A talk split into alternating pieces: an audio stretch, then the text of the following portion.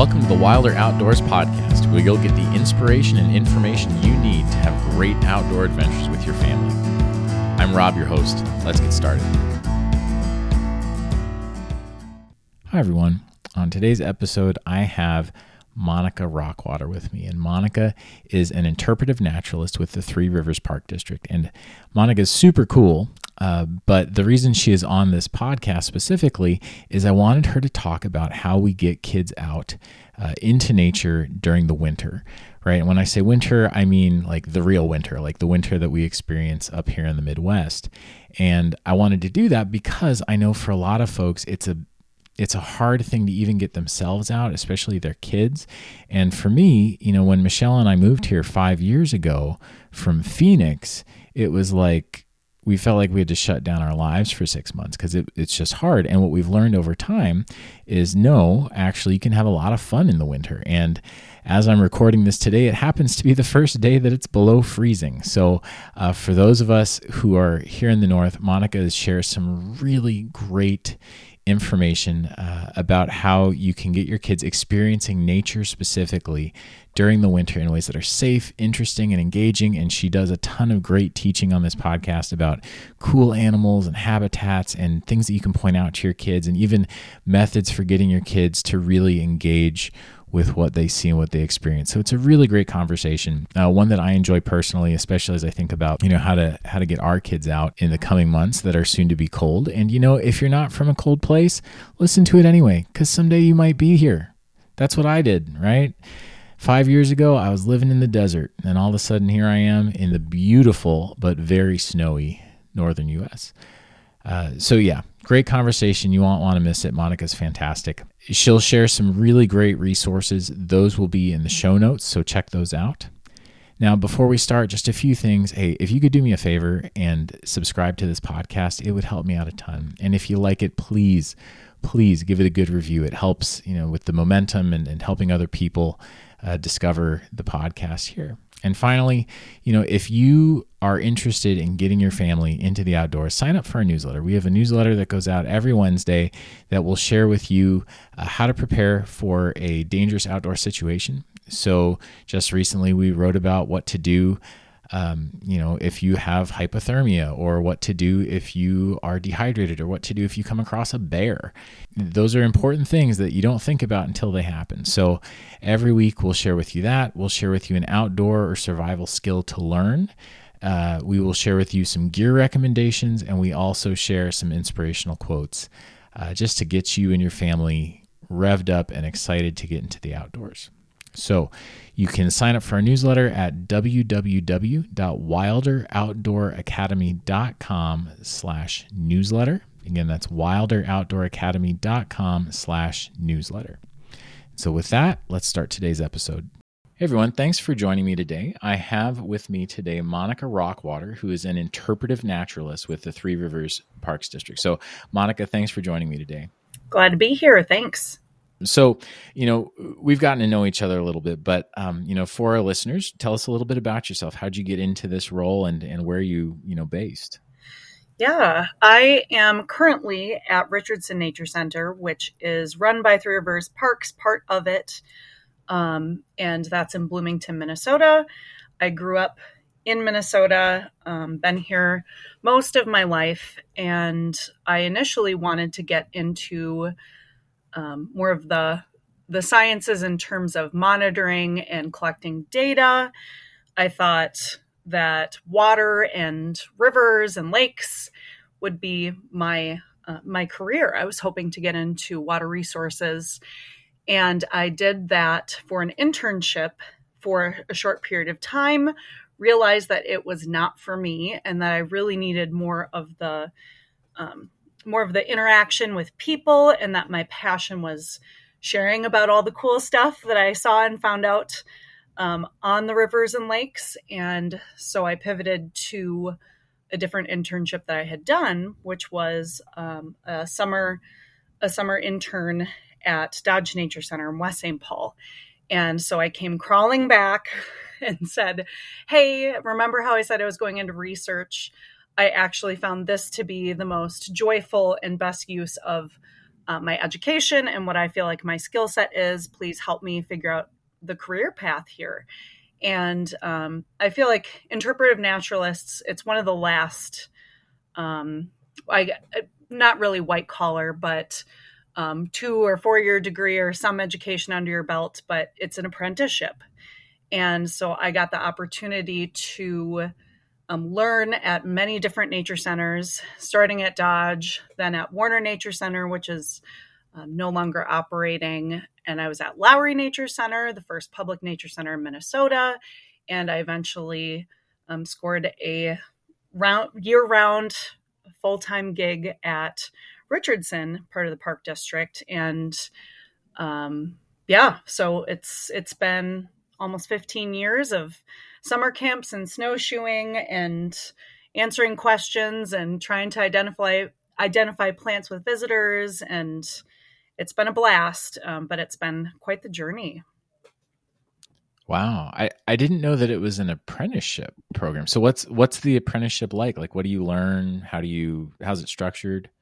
Yeah so most people start with an internship of some kind and i've met several different people who they begin it as um, you know right out of school but there are lots of folks who um, do a career change and think you know this this research isn't for me. My my hr career isn't what i want to do long term or whatever the case is. And if you have a background in biology or teaching um, that's a pretty common route but you'll you'll often begin with an internship and then um, shift to more seasonal work. So it might be um, part time or it might be for a six month stint or something like that.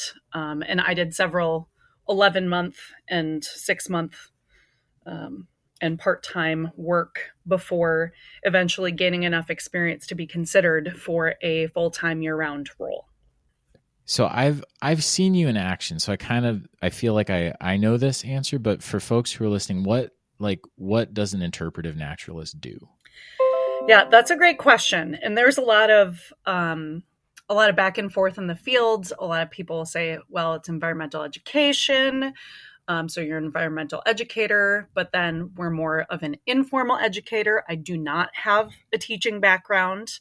I have a lot of experience working with kids um, and and just the public, but no no official degree in that. Um, so an interpretive naturalist, depending on where you are, because there are private nature centers, public nature centers, state parks, um, federal parks. Uh, so it, it does vary depending on your location and how many people are nearby. But for a, um, a high density area like the Twin Cities Metro, and especially where we're located in Bloomington. Um, a lot of my time is spent um, planning for programs, delivering programs, figuring out what to do differently so things can go smoothly. And those programs could be anything from a school group, um, so a public school, private school who schedules with us to come out and learn about a specific nature topic that supports their classroom learning. Um, we also do public programs, so that might be a weekend or an evening. For example, last night we just had a um, lantern lit trail night where there was, you know, lights around a short trail loop, some live music, some hot beverages. So anything from just being outside and having fun to something that might be a little bit more technical. Um, I did a spider session recently where um, we caught spiders and then examined them underneath. Um, we have the super cool microscope with a display screen on it, and we talked about the anatomy and identification and um, the natural history of of these creatures. And so it can be anywhere from have a good time outside, and we're going to help facilitate that, or we want to nurture that curiosity that you have and we will adjust to the level of technicality or knowledge that you um, as a program participant would would seek out or are most interested in mm-hmm. and I, and I should let folks know like one of the reasons that that monica's on today is because I mean, just candidly, I live across the street from where Monica works. And so, you know, five years ago, my wife and I moved here with, at the time, one small kid, but now we got three. And like we moved there from Phoenix, which doesn't have a lot in terms of, public services and public goods. And the first thing we noticed about the Twin Cities, right, because now we're in Minnesota, is that we have some of the best parks I've ever seen, and, and I've traveled a lot. Um, and so the things that Monica, you know, is describing are really, really cool programs. Like I'd, I'd actually love it if you had a little bit more time to uh, to describe some of those in more detail. Maybe we will later. Um, but the other reason that I I wanted to have her on is because you know, as a transplant uh, the big shocker for me, aside from having beautiful parks to hang out in, is that you know for four months, five months of the year, those parks are now covered in snow, and and the winter is a hard time for a lot of folks to think about getting you know first of all just getting themselves outside but as a as a dad and as a husband thinking about how to get the whole family outside during the winter is really tough and Monica and her team and everyone at Three Rivers, which is you know a bigger park system, uh, does some really really great programming. Both you know summer I want to say summer winter, but really we have four seasons right all all year long, and so. Uh, Monica, can you tell us a little bit about well, and I should say Monica's you know focus here is on on you know, the the nature side of outdoors activities. And so, what are some things that folks can do either through a park system or on their own to to get outside when it's cold?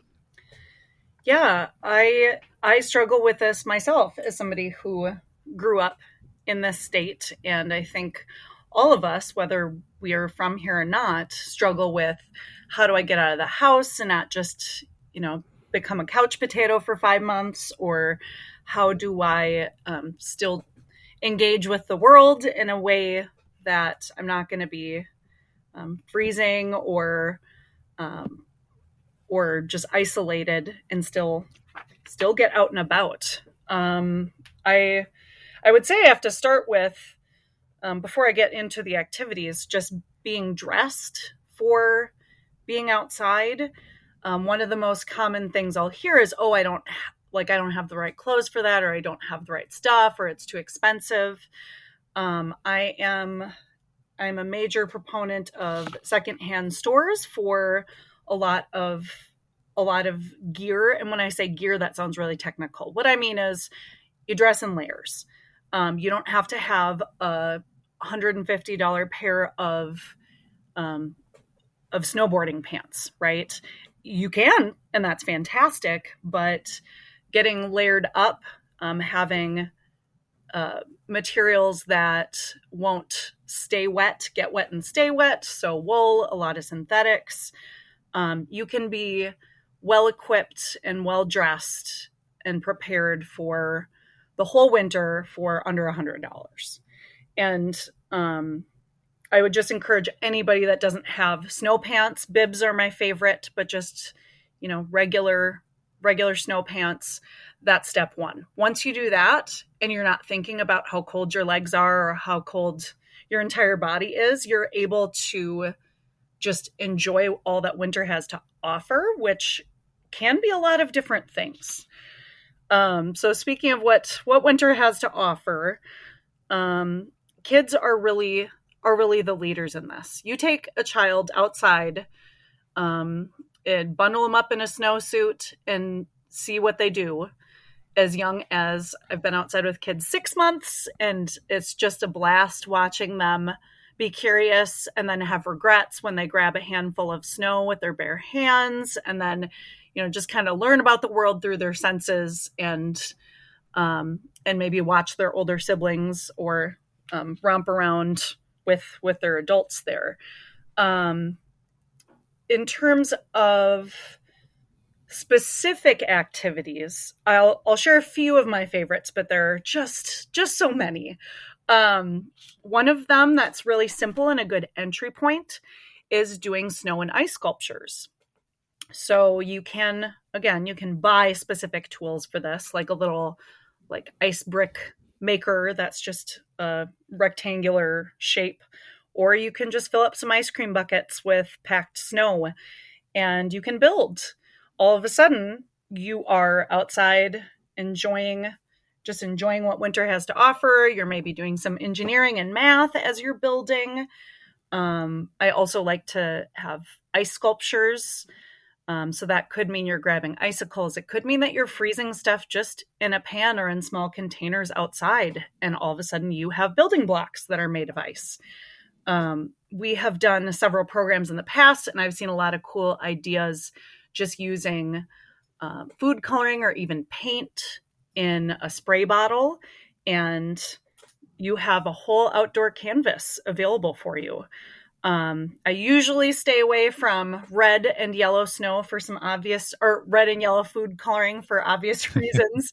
uh, stick more with the blues and and greens and purples and oranges, but um, it's it, it ends up just being a great creative outlet, a great way to move around, and kind of a fun bonding activity, especially if it lasts and you can share your beautiful ice and snow sculpture with whoever comes by. And yeah, so that's one super easy one. If we're talking about a little bit of planning and maybe a little bit of gear, um, snowshoeing is a very fun activity with a low entry point. You can rent snowshoes all across the Twin Cities. There are even a few places that will lend them out for free. Um, the nearby Minnesota Valley National Wildlife Refuge um, is one of the places I can think of. You'd have to check out their hours. Um, but we, of course, rent snowshoes. State parks rent snowshoes. Um, some of the outdoor stores rent snowshoes for like, you know, a day or whatever. And um, snowshoeing is really great because you are getting to see a landscape that you wouldn't necessarily see. I mean, think about being able to go over a frozen pond. You all of a sudden have, you know, a painted turtle's eye view of the world or a great blue heron's eye view of the world standing in the middle of a pond. Uh, you get to see a lot of different footprints and there are so many so many fun um, and simple guides for children that I'll have to share with you, um, showing what some of the different footprints look like. And um, there's even, believe it or not, a um, a tracking group that they study um, the movements of creatures, the signs that they leave behind. And so you can go everywhere from, oh, I printed out this one sheet to I'm a master tracker who has gone through this training and knows about all of these animals who are active in Minnesota during the winter. So it's a very big, um, a very big spectrum, very broad spectrum of um, how much you have to know or how much you want to know when you go out. Um, and some of those tracking and footprints, it's just a really fun way to see clues that tell you which animals live here that you often wouldn't see. Um, when I'm with children or families or adults, whoever, out walking, it's pretty rare that I'm going to see a coyote or even a deer. A lot of animals will hear hear us long before they see us and find a different place to be, right? So when you have a um, a way to see where creatures have been, you feel kind of like you're getting an insight that you don't have in the seasons without snow. Hmm. Yeah, I I love that, and uh, it, what you've just shared. There's so many questions that I'm thinking of right now, uh, but I I think you know, especially as as a parent who might be um, maybe more inclined to the indoors, but you know really wants to get into the outdoors. You know, it, it it always clicks for me that we've got this really rich ecosystem around us because I'm a lot of my work you know takes me outside but you know for other folks what would you say are some of the the more interesting but maybe lesser known animals that they might see sign of if they take their kids out during the winter? Ooh yeah there are just off the top of my head um, there are little tunnels that you can see the entrances to, and a lot of times the small rodents that will make those tunnels We'll just poop right outside it. Like, I don't know if it's a, I'm not going to get my home dirty or I'm going to lighten lighten up before I move from place to place, but you'll often see like a little tunnel and then footprints and then some scat or uh, the nature word for poop just outside the tunnel, um, which is very fun. And if anybody uh, watches Wild Kratts, I've had kids as young as six come up to me and say, "Oh yeah, they live under the snow. That's called subnivean." I'm like, yes, it is. That's great that you know that, right? Uh, some of the mm-hmm. more educational stuff out there, it's just fun to see what kids retain and then what they connect to what they're seeing outside. So, subnivean, under the snow, it's like a whole world unto itself. And being able to see just a little glimpse into that subnivean or under the snow layer is incredible. Um, uh, some of the larger signs that you might see if you're anywhere near water, a lot of people will see a big mound of vegetation um, in the middle of a frozen pond and immediately think beaver. We absolutely have beavers here, but um, muskrat lodges are pretty common to see, usually surrounded by a lot of tall plants, generally cattails, and you can see that covered covered in snow and you know that even if you can't see the muskrats right this minute, that they are still active and doing their thing under the water and in their lodge. Uh, and there's no vegetation in the way, so you can easily spot that. Uh, another another thing, if anybody is interested in birds, and there's a whole community out there that um, has a a lot of knowledge and a lot of interest in birds, um, but for people who are just either casually interested or getting started, winter is the best time to learn how to identify birds. Um, there are fewer of them here this time of year, so you're not going to have a lot of the um, the warblers and the sparrows and the ones that raise their families here because they have left for the season. So you can really get to know the chickadees, the nuthatches, the woodpeckers, the blue jays, the cardinals, and not have to look through 10 pages of little brown birds and wonder, you know, if they have that eye stripe and if you can see it from a great distance. Um, there's not any leaves in your way to block uh, to block what uh, where they're perching or where they're eating, and it is fun to to just sit and watch feeders, whether that's from indoors or um, or outside, so you can also see and hear them. And there are so many different places to do that. Uh, we, of course, as you you and the kids know, we have the um, wildlife viewing room upstairs in the fireplace room where we have the um, bird feeding station. Um, that also ends up being, of course, a squirrel feeding station. So we think it's pretty fun to watch from there.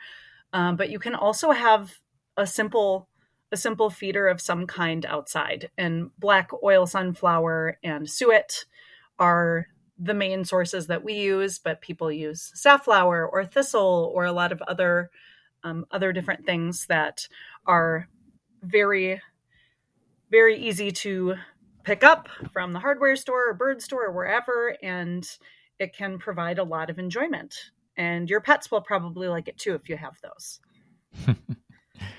Yeah, the for anyone who hasn't been there, who's traveling through Bloomington, the viewing rooms at Richardson Nature Center are fantastic. Um, I candidly have thought many times of just going there by myself and reading a book, but I'm not gonna lie, the, the optics of a man without kids at a kid's place is always a little weird. So I haven't done it, but I've wanted to many, many times. Um, it's just floor to ceiling windows with like just tons of nature around. It's it's really beautiful.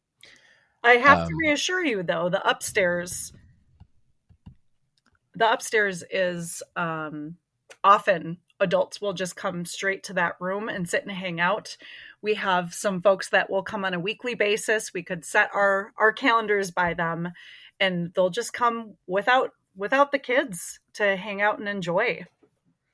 Oh man. Yeah. Well, I got to do that. You got to be awesome. part of it. We even have coming up the um Cornell um, Bird Lab does a um, feeder watch citizen science program or community science program um, where they figure out what the 10 most common um, winter birds in your state are. And so Richardson Nature Center is one of the many, many, many sites that participates. And so we have, um, it's every other Thursday and Friday, we have anywhere from two to 10 um, bird watchers and bird enthusiasts who will identify and count the birds that come to the feeder. And they always are great about welcoming kids in and letting them know what they're doing, but it's it's an adult volunteer position. So Oh, that's cool. Yeah. I didn't know about that. Yeah. yeah, for anybody who listening who's interested in um, birds at all, the Cornell lab is is pretty much it, right? Like they're they're the the the top of the field. Yes. Um so Monica, you you you sort of hinted at something that I'm I'm genuinely curious about, which is the idea of like habitats and you'll have to forgive me if i'm misusing this word but like biomes during the winter because so like during the summer our our kids and i and my wife and i do a ton of things related to wild food. So we do a lot of fishing and foraging and, and a little bit of hunting. Uh, and so we're very attuned to you know the the ecosystem that we're a part of at the moment, right? Because like if you're hunting for chanterelles, you don't want to be in an elm forest; you want to be in a, in an oak forest, especially yes. a white oak forest, right? It, and and so like marshy areas are very different than high areas, and and they have different trees, and and everything is just different. But during the winter, to me, especially as a transplant and as a, a novice naturalist, right? I it all just kind of looks the same, right? Because everything freezes over, everything's covered in snow, and there are no leaves. So, are there different habitats and biomes in the winter, or do they change? Like, how does that work? Yeah, that's um, that's something that I continue to learn about each and every winter as well. I'd say the best part of learning about habitats, microhabitats within, you know, an area, for example, like the subnivean zone, um, and then just the biomes in general is that there's there are fewer fewer distractions we'll say. So um, yes you can of course identify trees in the winter without their leaves but a lot of other things there's no sign of them. So you are able to focus on an interesting fungus that you hadn't noticed there before or some footprints that you've come across. Um, i would say my favorite microhabitats to visit uh, would be any tree that has holes in it from woodpeckers or insects and that's a whole that's a whole story unto itself. You have um, maybe evidence of bark beetle tunnels um, or their galleries as they're called. You can see a larger hole that might have been a nesting cavity for a chickadee or a woodpecker or maybe even a barred owl. Um, one tree can can just be a whole a whole world of its own. Uh, the subnivean zone, like I've I might have said that word like twelve times already. I gotta gotta um, figure out what what some of the other you can tell where my focus is. Um, when you're looking around, that's that's interesting that you say about the oak forests. I have just learned something that hunters have known for a really long time, which is that some of the oak, um, some of the oak seeds, also known as acorns, are uh, more delicious or palatable than others. And so you might find more animal sign and less acorns around the more delicious ones. And you do you know this if it's I think it's white? The, yeah. yeah. Yeah, okay. So the white the white ones have less the white acorns have less tannins and are less bitter tasting. Um, and then the red if you're walking the trails right now it's end of october. Um, there are so many red acorns everywhere. And boy did i have a hard time trying to find one um, white oak acorn when i went to walk. So they must already be all eaten up by the turkeys squirrels weevils whoever. Um yeah, that's uh the trees and the the forest. Those are you could just zoom in and stay there for a long time. Um, but the prairie is another spot that I really like to go. And is it harder to identify a dried seed head that used to be a flower months ago? Yes. But it's it's still it's quiet. You're um, probably not chancing any wood or deer ticks as you're walking through and near the grasses. Um, and it's just a, a different way to look at a plant, especially a prairie plant like grasses or flowers, that feels so unique and you know not the everyday thing. Most of us know what um, bee balm or bergamot look like, especially if um, anybody is a gardener. Those are very common cultivars. How many people know what the seed head looks like?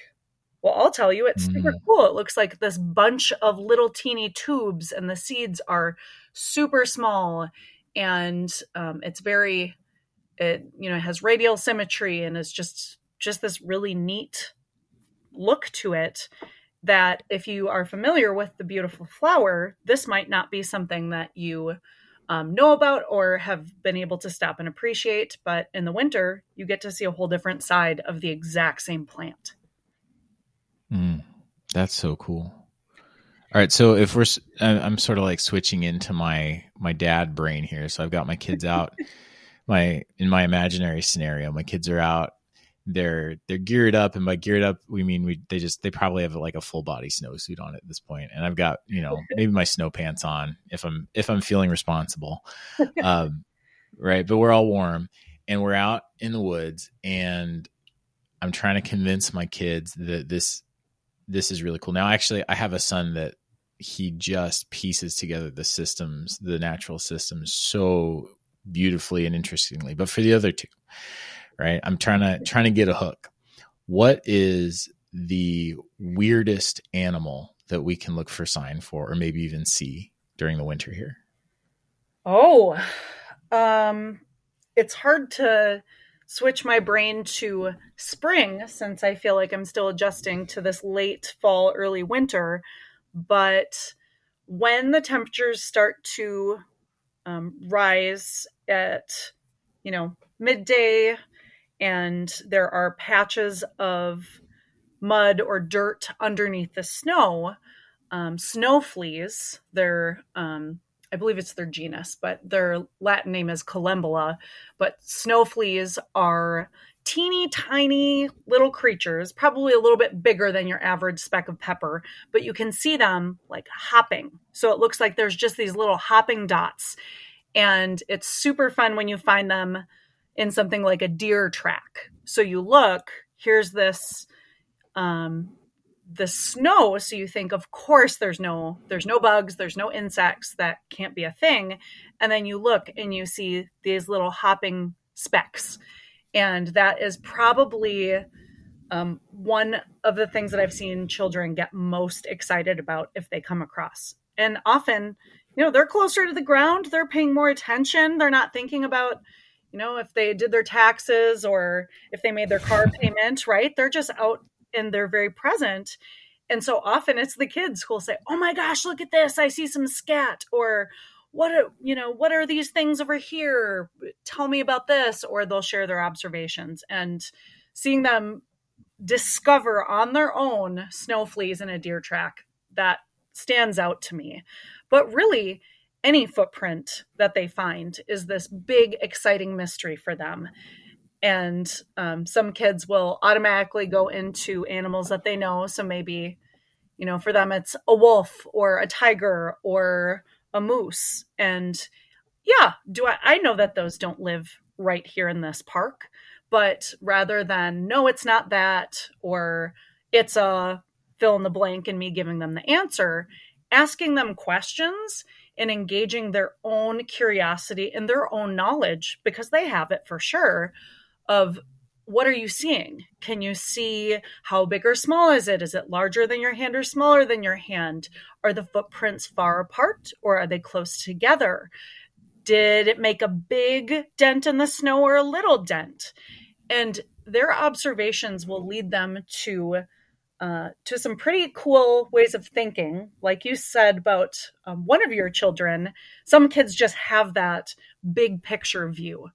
But for kids that isn't necessarily part of the way that their brain works, you can you can ask a lot of questions and rely on their observations and you might get to the you know to the right answer or to the solve the mystery or you have a great time thinking about what you're noticing and um, letting them be kind of the experts in a way that kids don't often get to be. Mm, that's a great idea. Um, yeah i I, I it, it's a really I don't know if it always occurred to me, but like the kids are physically closer to the ground. you yeah. know, and they like they just notice stuff. They notice stuff that you don't notice. And and I I love the way you talk about asking them questions and let them be uh be leaders in that way. Yeah, our our oldest loves to come up with theories of how and why things are working. Um and my challenge as a dad is to like not let error reign, but also to like continue to cultivate this, you know, his, his desire to try to figure it out. Um, so it's it's just really cool to hear you say that. So I've I've got you know another thought as I think about how to get get kids hooked and you know um, I think when I first moved here and, and I don't want to like downplay the beauty or the power of experiencing anything in nature when I when I say this. But like when I first moved here, I thought deer were the coolest thing ever, and now I'm like, oh my gosh, there's so many deer where we live. Yes. Um, but like last summer, right? Or it's actually it's I don't know if you've you've seen seen them at all around, um, but it actually kind of killed the fishing in the spring. Uh, there were two river otters camped out in Bush Lake, and and so I think like there is there are sort of like these animals that if you get to see them, even if they're kind of ruining your fishing, uh, it, it's still like almost a little bit more of a treat or a little bit more magical to to see them. Maybe maybe the river otter's not a good idea, but like if I can if I can ever see a barred owl, right? I know they're around. We hear them. They keep us up at night. But boy, if I get to see one, like it's magical. So what are what are some of the the animals that I think you know we we can like legitimately tell our kids like this is a really special moment. Like not a lot of people get to see this. What what are those for you? Yeah, and it, if we're talking about winter, I'm going to stay on stay on that. Mm-hmm. Um, there are, I would say, barred owl for sure. That's one that, um, because they're so much more active, looking for a mate, raising a family in winter. Um, I have gotten to see a barred owl before, and I think it's maybe half dozen times in my whole life, and I spend a lot of time outside that I've gotten to see an owl and just seeing a barred owl, watching how when it gets still, it basically disappears to your eyes and you wouldn't know it was there if you weren't already looking. Uh, that that's absolutely magical. Um, I have gotten to see with kids uh, I was on the edge of a wetland and we saw a mink, and they have kind of this loping, um, almost inchworm like body and gait. And just watching it move, stop and look at us, move again, stop and look at us, and then disappear into the into the cattails was a very special experience. Uh, the caveat that I do have for seeing this really special and rare sighting is that a lot of kids, especially if they are frequent zoo goers, will think that it's just normal to see animals here, there, and everywhere. So I was, you know, so excited 10 out of 10, like, oh my gosh, mm-hmm. there's a mink. Do you see it? And the kids stopped, looked, and then they actually turned and went over to go and see a squirrel that was on the and I'm just shaking my head like, you're never going to see this again, maybe. This might be our only mink sighting in your whole life. And you're going to see that squirrel? So it's it's great if you are with older kids and you see something like that. If you're with younger kids, you just have to know that for them, all of it's exciting, right? I have um I have a a quote from the um, the one and only senior naturalist at the park district um, who passed away recently but was um, a real fixture in our field. Um, her name was kathy heidel and she um, uh, as the story goes, so who knows how many different times it's been changed, but um, she was looking at an acorn with some kids who were excited, brought it over, and apparently a kid said, You work here. Haven't you seen an acorn before? And her reply was, Well, yeah, I've seen acorns, but I haven't seen this acorn with you before. And just, mm. yeah, just, just knowing that the experiences, especially if you are out with your family, this might be your, you know, thousandth squirrel, but this might be, you know, the 20th time that they've seen a squirrel and watched it go up a tree and really made observations about it and and they're doing that with you in this moment. So just the presence of whether you get to see a barred owl or a mink or it is yet another gray squirrel, it is, you know, there's value to be found in each of those experiences. Yeah, but for for me, it's whatever the kids are most excited about and I'm sure for you as well. You're thinking, "Great, this is working. They're enjoying themselves. We're outside as a family." But boy, if you get to see um, one of the mammals who's a predator or um, or if you're getting to see a bird that you wouldn't normally see it's pretty special maybe one mm-hmm. last one um nope i have two up in the bird feeder room or the where you can see the bird feeders um we have the beehives the honey beehives that are um that you can see directly from the fireplace room. And we were sitting in there having um, having a meeting about something wild like summer camp you know funny to be talking summer and looking out at the snow. And we saw a little creature hopping around and eating the dead bees right outside of the hive and i have to figure out what it was i maybe it was a deer mouse but watching it jump to go and get bees hop, hop, hop back to its little home and then come back out again. It was just, it, it's cool to be reminded they're still doing their thing, even if I don't see them. And just getting to watch it from the other side of the glass, we we had to stop our meeting for a little bit and and see that. Um, I almost sat on a vole. I was telling kids about some of the creatures that live in the subnivean zone, and we all sat down to take a break from snowshoeing and this little teeny tiny gray fluff ball um, darts out not even darts it jumped out for its life because i sat on the snowbank probably right where its tunnel was jumps out and runs across the trail. There was lots of um, screaming maybe excitement maybe some fear a lot of surprise um, from both myself and the kids and um, I wish that Vole well, but uh, it was probably not a great day for him or her, but we sure had fun getting to see it. Um, and voles are not a common sighting. So that was that was pretty mm. neat.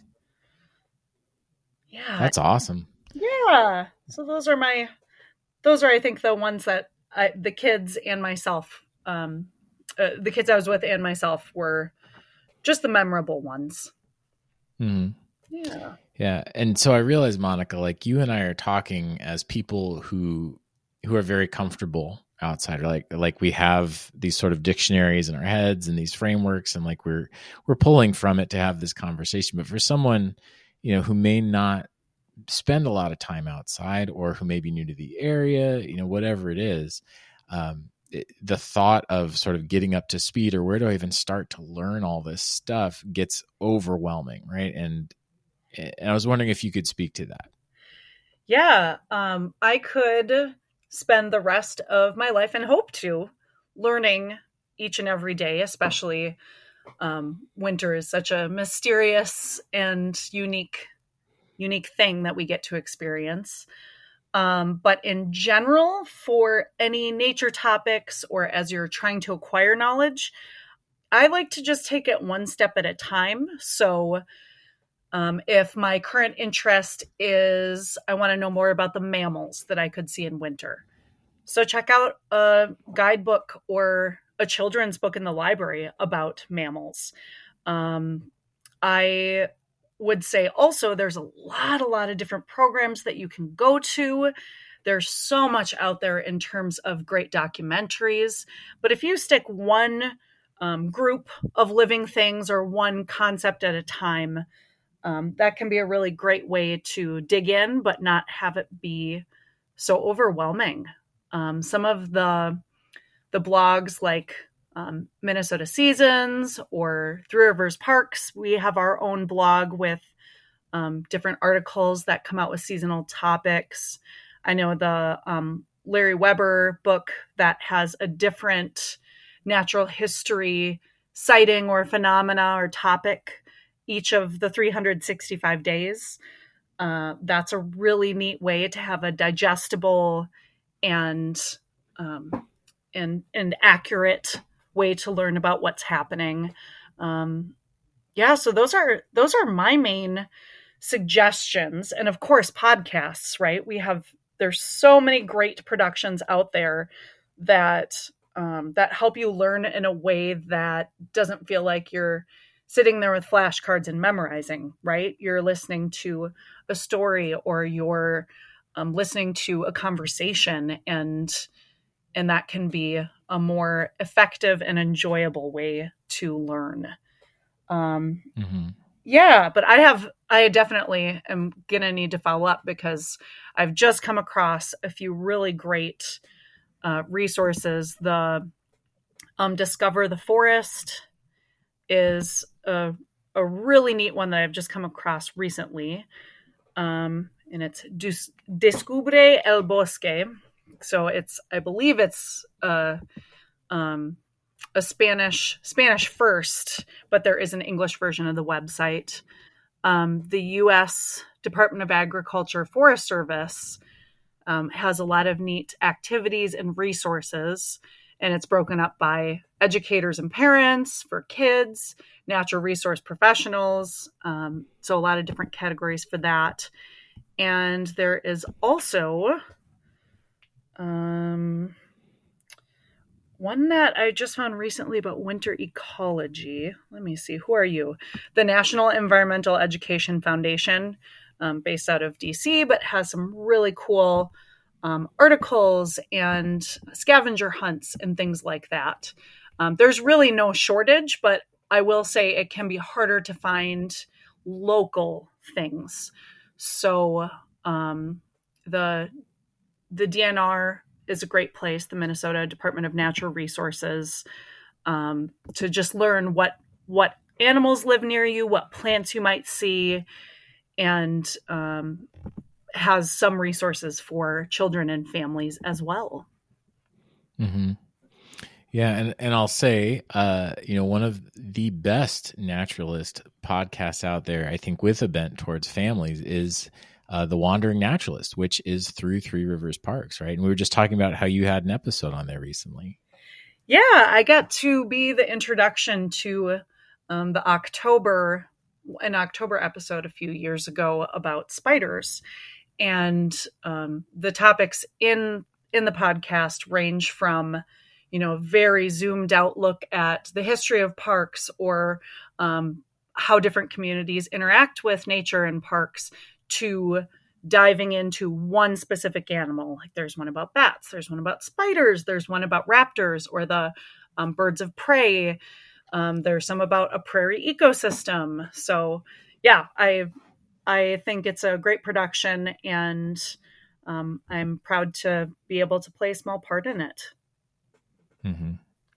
Well, and Monica, I know we're we're running a little long, but man, there's one question that I wanted to ask, which is, you know, we've we've talked about all the cool things we can do with kids, but I think something that that is really important to me, and I think in some ways happens naturally as you do this, but but I'd, I'd love your thoughts if you've got them. Is how do we sort of weave in an ethic of conservation into all of these experiences that we have outdoors?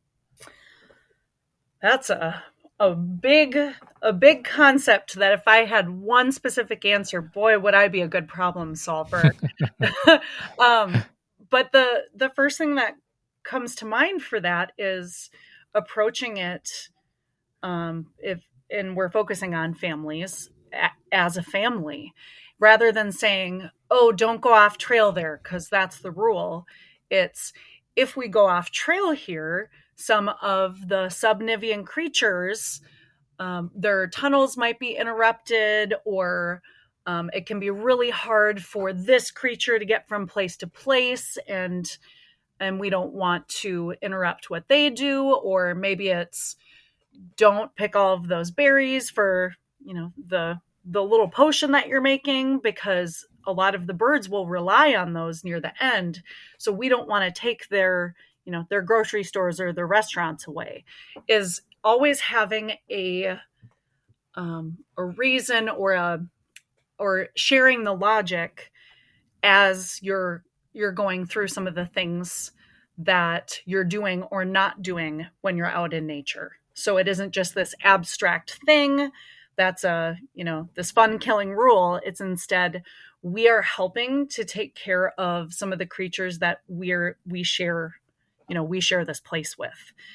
Um in terms of a conservation ethic, I when I hear that, I'm usually thinking more of foraging or hunting or fishing. Um, in terms of just being outside together, I would say uh, making sure that you're asking questions or finding out how a certain space is used, and uh, that's on you know a public place. If it's your own backyard or your own neighborhood, making sure that the things that you might offer or leave outside for creatures are actually healthful for them or um, or are you know the appropriate food source for example i know a lot of folks really enjoy deer and um, really want to help animals outside uh, one of the things that i've heard people tell me that they do or um, or places that are trying to attract deer will leave out corn or or something like that the thing is um, deer the deer's digestive tract changes seasonally and adjusts to the forage or the food that's available for them. So a deer can actually starve with a belly full of corn. So thinking about, oh, I'm doing this good thing, I'm feeding something, when really nature um, nature has has its own rules, and we as humans, it, it's best to educate ourselves about what that looks like. And mm-hmm. yeah, a similar example um, last year was, I believe it was last year. They're kind of blurring together, but um, when there was a major surge in avian influenza or bird flu, um, we actually had our um, some of the feeders down for a portion of time at the recommendation of um, the Raptor Center and um, Audubon Society. And just being aware that any any sort of feeding can increase uh, increase density to a point where uh, it's it's not what they'd naturally encounter.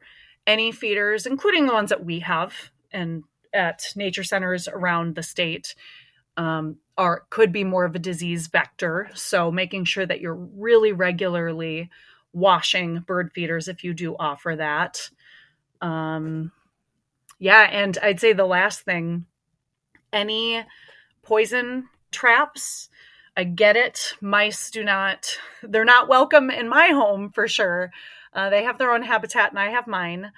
Um, but using physical, like snap traps and stuff, instead of poison, because all it takes is one poisoned mouse that ends up escaping, and all of a sudden the red-tailed hawk in my neighborhood is sick or dead because of because of that poison. So just thinking carefully about the impacts that either we think might happen or that we know could happen and um, doing our best to find the right resources to to figure that out you don't have to be a researcher you can you know somebody else has figured out most any of the wildlife human interaction issues that we might come across. So, um, when in doubt, send send a message, whether that's um, to your local park or to your local Department of Natural Resources, your city park. um, and they will be happy to connect you and just happy that you have that conservation mindset and are choosing to seek out um, what is best practice. Mm-hmm. That's great. And so, you know, last thing today is how can folks, especially if they're in the, in the, Twin Cities, right? So a lot of the stuff you've said uh, is applicable to most of the Midwest, especially if there's snow. Um, but if they want to connect with with you or with Three Rivers, um, especially we had mentioned some of the family opportunities there, where can they go? Um, in terms of folks that are living in the Twin Cities, um, you can visit the Three Rivers Parks website, www.threeriversparks.org. Um, you can physically visit the park. We are open 363 days a year um, and 9 to 5 Monday through Saturday. Sundays open noon to 5. Um, we love to chat with people in person, or uh, we can also be reached at our social media channels. Um, Richardson has both Instagram and Facebook, um, the Three Rivers Park District, um, overarching accounts any of the um, the park reserve accounts, and that usually is the case for um, a lot of different parks, zoos, conservation organizations. Is we're all very excited to hear from people, and whatever question you have, it's we're we're just happy that people are curious and engaged. Mm-hmm. And and real quick, tell folks about the free family fun days. Oh, yes. Uh, we have free family fun day programs most Sunday afternoons um, in the um, in part of the year where it's it's easy for us to be programming outdoors um, for a longer period of time. It's 1 to 3 p.m. Sunday afternoons. And um, in the winter, we do shift to 3 to 4 p.m. Um, so us, our volunteers, whatever program participants show up and um, and are there with us that day, um, just to have an easy entry point, usually very beginner um, beginner level. But like I said before, we like to um, meet meet everybody where they're at. So the topics range from everything everything from um, the Minnesota reptiles, and we might have a reptile guest, one of our snakes or turtles um, might talk about um, the animals that live in the soil and on the forest floor and use some tools to search for them. We could be highlighting bird watching and have binoculars and guidebooks available for use. Um, we might have a digital scavenger hunt where people can um, go out on the trails and come back, tell us what they found, and we often will have examples of those items for people to follow up with and learn more about. Um, so the topics really vary, and we do share those on our website, and we have physical flyers in the building as well. But um, we we definitely like to keep like to keep the topics rotating, and we see sometimes we see families just the one time, and they have a lot of other things that they choose to do, and sometimes we see the same folks um, week after week or month after month, and however you'd like to engage with those programs, we're here and we will welcome you. We'll welcome you when you show up, and um, it's all ages, family, friends. Come by yourself, whatever whatever works. All right. Well, I know we will be uh, taking advantage of that coming up here. But uh, Monica, this has been great. Thank you so much. Thanks. I really appreciate the opportunity, and I will see you around the park.